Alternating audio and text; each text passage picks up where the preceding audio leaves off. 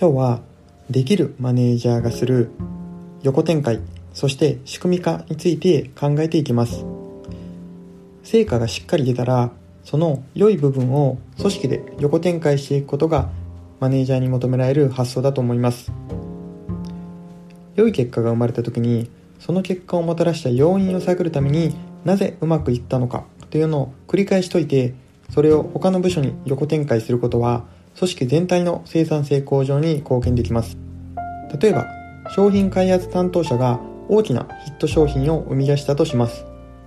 そうした場合になぜうまくいったのかを数回問いかけることが重要です。大きなヒット商品を生み出したのはネットの情報にインスパイアされたから。そしてそれは事前にそれに関連する分野について家の人と話をしたから。なぜ家の人と話をしたかというとその人が典型的なターゲット顧客のように思えたから。例えばこんな分析ができたとします。ここから気の置けない想定顧客と話をすることの重要性。ネットで情報収集することの重要性。そしてそれらを組み合わせることの重要性などが導けるかもしれません。それを仮説検証しながら再現性のある方法論として固めていくと非常に大きな力になります。さらに仕組み化も大切です。そもそも仕組みというのは再現性が高くて同じ成果が出せるための決め事、工夫などを指します。そしてこの仕組みには多種多様なレイヤーがあります。例えば仕事術の仕組み、メールのひな形、エクセルのひな形などを指します。そのもう一つ上のレイヤーとしてはオペレーションの仕組み、工場のレイアウトなどがこれにあたります。その次に事業の仕組み、バリューチェーン、ビジネスモデルなどがこちらにあたります。そして最も上位のレイヤーにある経営の仕組み、ガバナンスシステム、人事制度などがこれにあたります。特に一般社員やマネージャーの方が期待されるのは最初の2つ、仕事術の仕組み、そしてオペレーションの仕組みが当てはまります。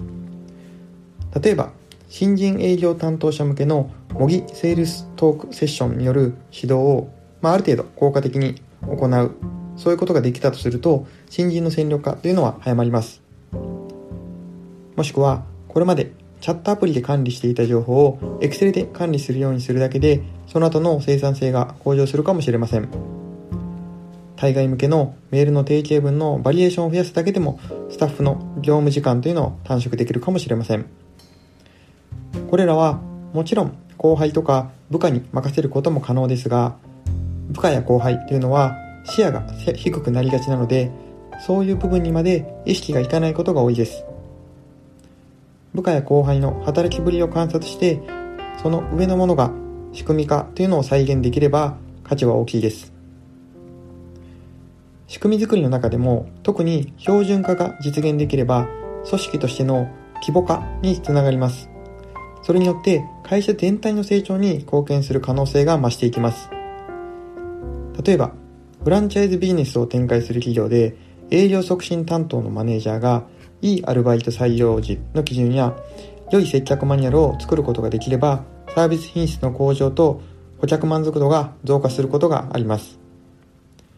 会社というものはどこかに非合理的な仕組みや仕組み同士の非整合性があります。それを俗人的対応で回すのではなくて仕組み化してどんどん解消することも優れたマネージャーの要件であるというふうに思います。いい仕組みを作るポイントは丁寧な対話と一人一人の当事者意識です。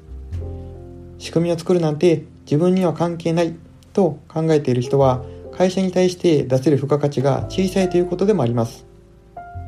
論理思考と想像力を働かせながら対話を重ね仕組みに落とし込んでいくマインドセットを持つことが必要だったりします。今日は仕組み化と横展開、こんなお話をしてみました。ぜひ皆さんの周りにもそういう抽象化をしてさらに周りに広げられるそういう案件がないか考えてみてもらえればと思います。今日のお話はここまでとします。また明日の放送もお楽しみに。